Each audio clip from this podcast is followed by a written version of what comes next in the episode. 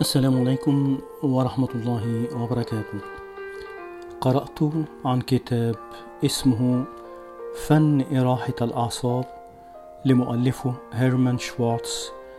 كتب يقول: كل ابتسامة تضيف لعمرك يوما، وكل ضحكة تضيف لعمرك أسبوعا، بينما كل دمعة تذرفها تمسح من عمرك يوما، وكل دمعة تحبسها تقصف من عمرك شهرا.